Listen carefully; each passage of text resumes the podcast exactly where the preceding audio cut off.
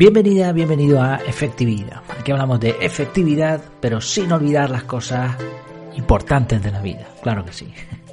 El título del episodio de hoy es ¿Por qué no uso GTD?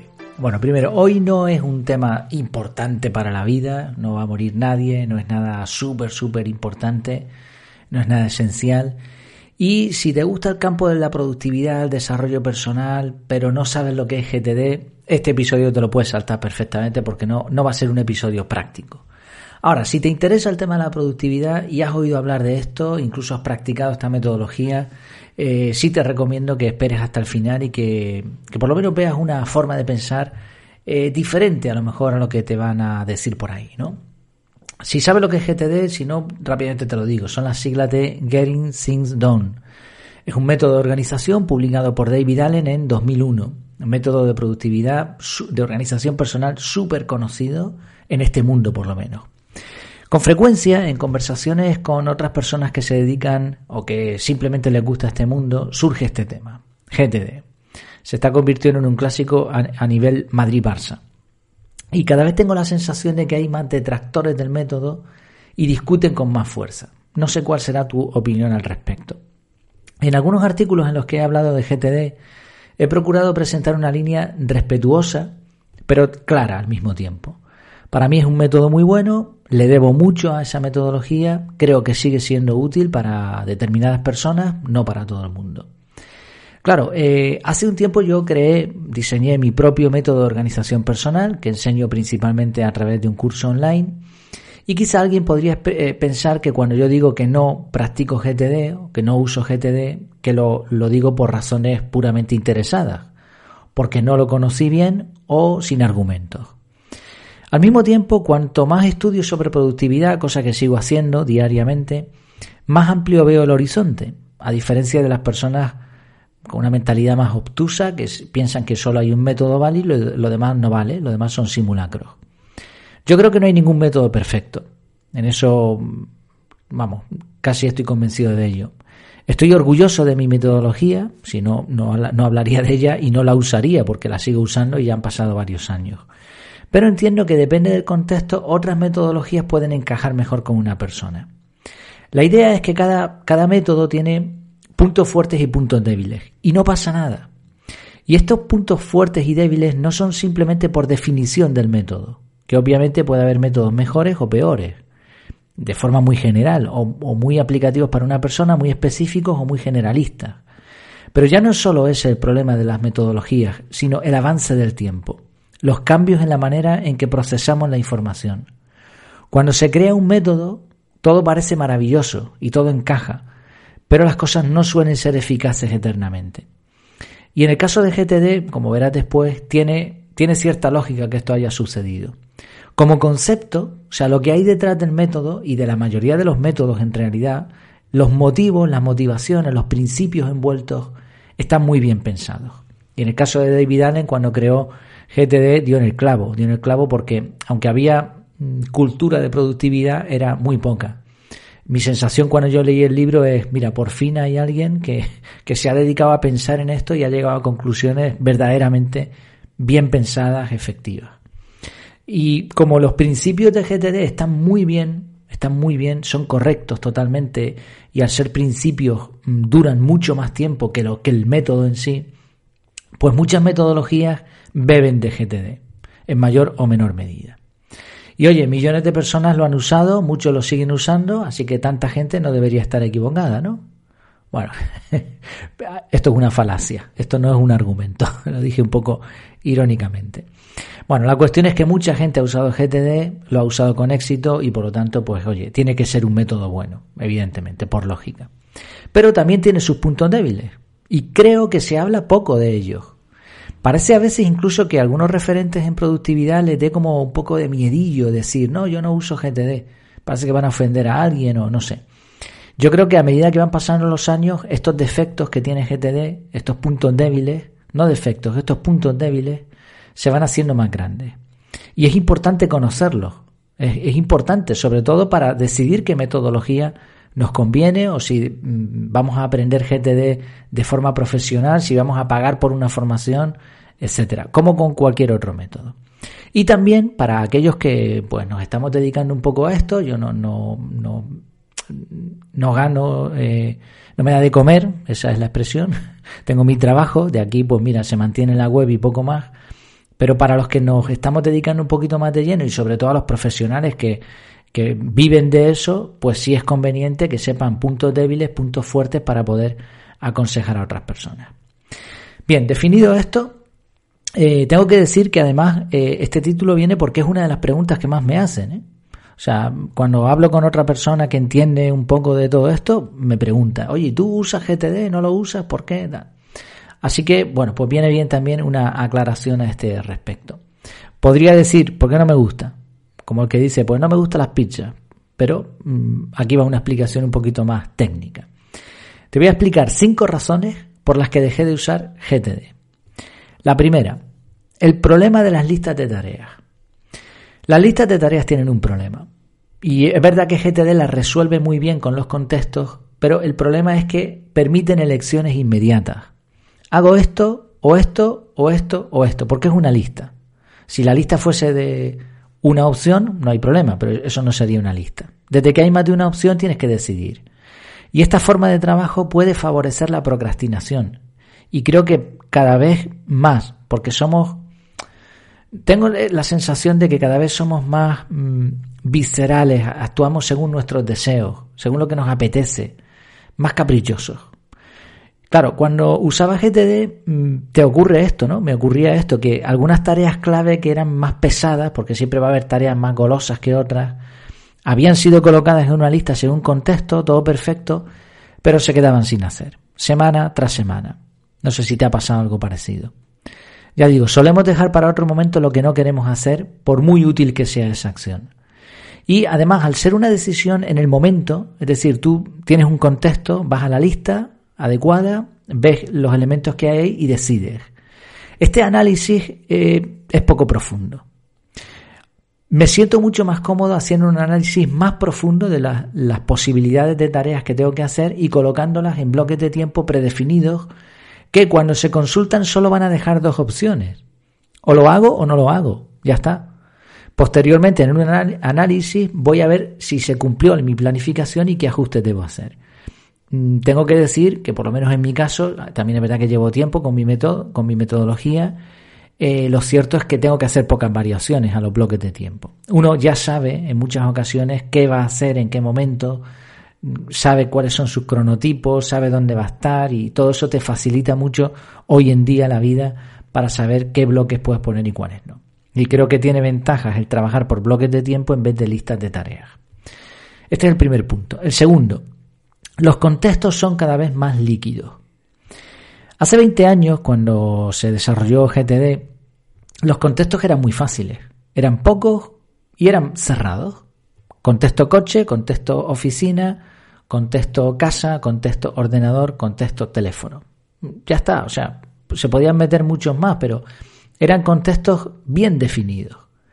Pero hoy el trabajador del conocimiento tiene en sus manos un teléfono, un smartphone que puede hacer de todo.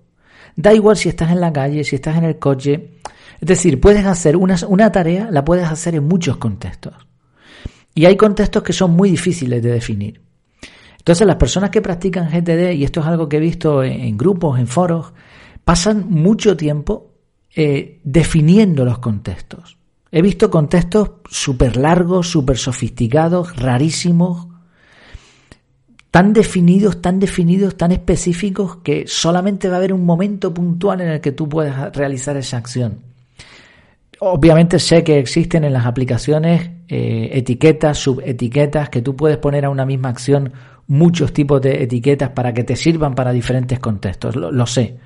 Pero claro, el problema que encontramos aquí es que estás dedicando tantos recursos a generar y mantener todos esos contextos y acordarte de todo eso, que al final la efectividad no es tanta. Entonces, en mi caso, yo me siento mucho más cómodo planificando los próximos días, no, no estoy planificando de aquí a un año, si tengo una tarea dentro de un año la coloco y ya veré después cómo la ajusto, ¿no? Pero cuando yo me siento a analizar y veo el calendario, yo manejo más o menos esos contextos, situaciones previsibles, etcétera. Me parece que es una forma de trabajar más proactiva y no te hace depender tanto o bien de un trabajo previo o bien de que un contexto se cumpla para avanzar con una tarea o proyecto. El tercer punto es la falta de aprovechamiento de las aplicaciones. GTD no depende de una aplicación en concreto. Y esto está bien. El método que yo propongo tampoco depende de aplicaciones. De hecho, en algunos entornos dedicados a GTD se sigue diciendo que ese método se puede poner en marcha con una libreta y un lápiz. Claro que sí. Y con un martillo, un cincel y una piedra también se podría poner en marcha. La cuestión es, ¿esto es lo mejor? ¿Es lo mejor usar GTD con libreta y lápiz? Yo lo tengo claro. Para mí no. Para mí hay muchísimas, pero muchísimas ventajas en utilizar las aplicaciones. El, el teléfono móvil que tenemos en las manos, el smartphone, tiene un poder tremendo que bien utilizado nos va a, nos va a rendir, nos va a rentar. Entonces, no es cuestión de que el método dependa de aplicaciones, pero el método sí debería favorecer el uso de aplicaciones. Entonces yo pienso, esto es una opinión ajena, a mí me da igual, ¿no? Pero oye, con tantos años recorridos, con tanto dinero que ha ganado la David Allen Company, con la inteligencia artificial, con las nuevas tecnologías, el Big Data, el Machine Learning, con todo esto, ¿no se podría haber creado una aplicación integral oficial para GTD? Por supuesto que sí, pero no lo han hecho. Han preferido mantenerse en un estándar que cada vez se está quedando más obsoleto. Fíjate que incluso hay metodologías más modernas que están basadas en una aplicación en concreto, como en Outlook. Hay varias metodologías así. Entonces, si una metodología es capaz de aprovechar las aplicaciones, mejor todavía. Incluso va a llegar un momento que las aplicaciones puedan casi sustituir a los métodos porque van a hacer gran parte del proceso por ellas solas. Esto se podía haber hecho. Entonces, como no hay una aplicación oficial o sugerida para los usuarios de GTD, lo, máximo que hay son unas listas eh, que te, unas listas de aplicación que no sé si cuestan 10 dólares, algo así, para diferentes aplicaciones. Como, como no hay algo más, definido que eso, los usuarios de GTD pierden muchísimo tiempo frustrados utilizando un montón de aplicaciones y adaptándolas al entorno GTD, porque las aplicaciones mm, dicen que, son GTD, pero realmente no cumplen los estándares 100%, tú lo tienes que adaptar, al igual que tendrías que adaptar una libreta y un papel. Entonces, eh, estos usuarios buscan lo mismo que yo, buscan que una aplicación te facilite el trabajo. Por otro lado, este tipo de aplicaciones tienen el riesgo de que te complican el sistema muchísimo. Entonces, entre que buscas la aplicación adecuada, entre que la pones en orden, entre que si le pones etiquetas, que al final se reduce la efectividad del método. Y el método, recordemos que es un medio para un fin. La metodología debe servir para ser más productivo. Si nos pegamos media vida entre aplicaciones y buscando esto, al final no, pues no, al final no, no es efectivo. Entonces, quizá pienses que este punto no tiene mucho sentido, pero yo lo tengo claro. Si yo ahora mismo tuviese los recursos, ya habría montado una aplicación para el método CAR. Lo tengo clarísimo y la tengo diseñada en mi cabeza. Entonces yo creo que aquí GTD se ha quedado desfasada, no está aprovechando las aplicaciones. Fíjate, por ejemplo, en el concepto que GTD tiene del calendario. El calendario es una herramienta espectacular, pero no hablo de, una aplicación en concreto, sino del simple calendario de, Google. Solamente, o sea, es que tiene tanta, tanta versatilidad, tiene tantas cosas, que relegar el calendario a las fechas, eh, a las citas y reuniones, ¿no? Con eso de, la, de las fechas subjetivas, a mí me parece que se está perdiendo un potencial tremendo. De nuevo, yo me siento mucho más cómodo usando el calendario digital con toda su potencia y de hecho en eso estoy, he basado mi metodología.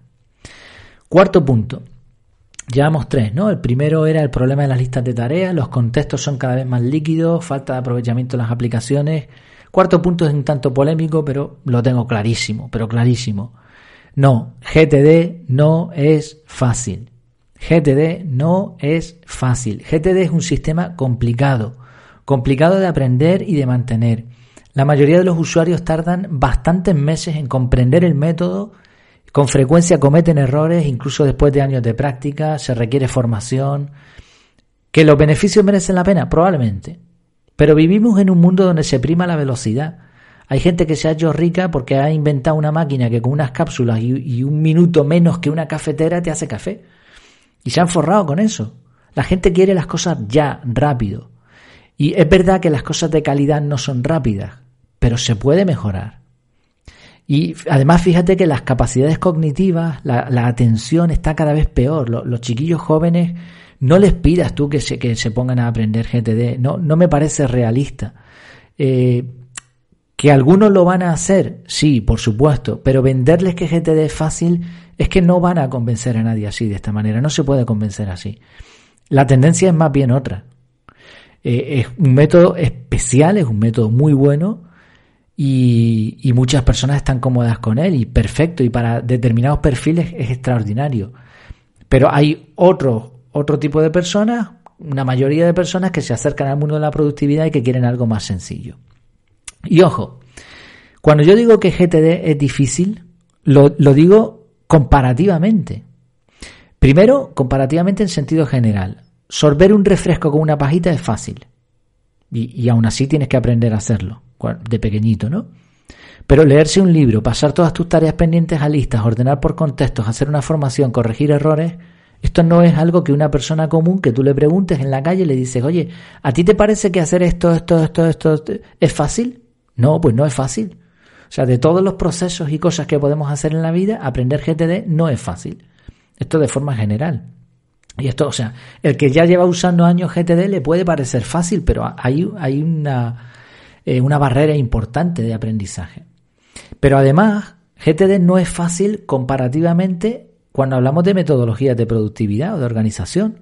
Yo tengo un listado elaborado con más de 30 métodos diferentes. Creo que llevo 36 listados. Y de toda la lista, si tuviera que decidir cuál es el más complicado, probablemente sería GTD. Entonces, no, GTD no es fácil, por más que intenten los que defienden GTD decir que sí. No, por, o sea, no es fácil. me cuesta mucho entender que alguien pueda decir que este sistema es fácil. ¿Qué es bueno? ¿Que los principios son espectaculares? ¿Que cuando lo manejas te cambia la vida? Sí, pero no es fácil. Y, fíjate que en mi caso no me resultó complicado aprenderlo. A mí cuando me, me apetece estudiar algo, pues me, me implico mucho, estudio a fondo, utilizo la técnica esta de inmersión y no me costó muchos meses aprender GTD y aún así me, pero aún así me costó, o sea, hay una barrera importante ahí. Eh, estudié el libro, lo repasé, tomé notas, empecé a practicar, leía blogs, escuchaba cuando ya los hubo podcasts, etcétera. O sea, dediqué tiempo no me presentó una demasiada, una gran dificultad, digamos, no cometí muchos errores, o sea, no, no es esa la razón por la que dejé de utilizar GTD. No es esa, no quiero que se me malinterprete aquí. Más bien lo que ocurrió fue que como cualquier persona efectiva, y esto le pasa a la mayoría de los que usan GTD, como lo vemos tan complejo, intentamos buscar atajos. Bueno, yo encontré un atajo que me funcionó, y es el método CAR, es el método que yo utilizo. Entonces, claro, tú ponte en mi lugar. Si yo he encontrado una metodología que me funciona igual o mejor que GTD, ¿por qué voy a volver a algo complicado? Si tengo algo más sencillo. Es como lo de las máquinas de café. Si yo tengo una máquina que me hace el café súper bueno en menos tiempo, con unas pastillitas, aunque me valga más, aunque sea más caro, déjame la maquinita. Bueno, pues lo mismo con esto. No vuelvo a GTD porque tengo un método que me funciona y es más sencillo. Quinto punto. La revisión semanal es una lata. Y esto es otra cosa que lo tengo claro, o sea, no lo digo yo. A mí me encantaba hacer la revisión semanal, porque soy un friki, porque soy un friki del orden, de la organización, me gusta mucho. Pero la mayoría de los usuarios de GTD se quejan de la revisión semanal. ¿Por qué? Porque a la mayoría no le apetece pasar un par de horas a la semana organizando listas. Y si encima te toca el sábado por la tarde y estás en pleno asadero, o te han invitado aquí o allá, o estás de vacaciones, pues menos todavía.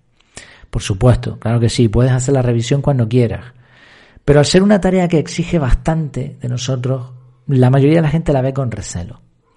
En mi caso, el problema ya no era la lata que da la revisión semanal, sino la falta de agilidad, la periodicidad, el objetivo.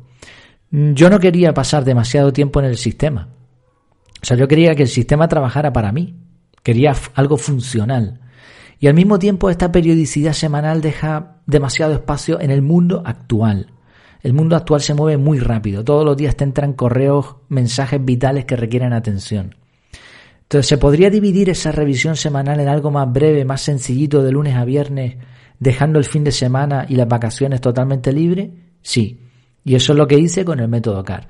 Y ojo, en esto, estudiando otras metodologías, me he dado cuenta de que ha habido varias personas, varias eh, personas, instituciones, creadores de, de métodos que han pensado esto mismo y han quitado la revisión semanal en metodologías basadas en GTD. Si en resumen, ves que no es ninguna tontería, o sea, son cinco mm, puntos con argumentos que yo creo que son razones perfectamente válidas, son mis razones de todas formas. ¿eh? El problema de las listas de tareas, los contextos son cada vez más líquidos, falta de aprovechamiento de las aplicaciones, la dificultad de GTD y la revisión semanal. Son mis puntos, por supuesto. Hay más, ¿eh? O sea, tengo más opinión al respecto. Hay otras cosas que no me gustan de GTD, como la inconexión entre tareas y proyectos en el momento de la ejecución y la consiguiente dificultad para elaborar trabajo de enfoque continuado. La problemática de comunicación con equipos de trabajo, la rigidez del sistema y de la mayoría de los que enseñan el sistema. Bueno, hay más ideas ahí, ¿no? Pero estos cinco puntos son los principales y los que veo también que coincido con otras personas que dejaron de usar GTD. Es una opinión, tiene un grado de subjetividad total, sesgada totalmente por mí, y puedes estar de acuerdo o no, y nadie va a morir por ello. Lo importante es seguir aprendiendo y que te funcione. Yo sigo leyendo blogs, libros, estoy atento a foros, a grupos donde hablan de GTD. Normalmente estoy en silencio, observando. Escucho podcasts que hablan de GTD y también sigo recomendando GTD a otras personas. Así, si a ti te funciona, no cambies. Además, una vez que ya has pasado esa barrera de dificultad y ya te has hecho el sistema, oye, manténlo, piénsatelo dos veces. Ahora, si te han resonado algunas de las ideas que he dicho, entonces quizás es el momento de valorar un cambio.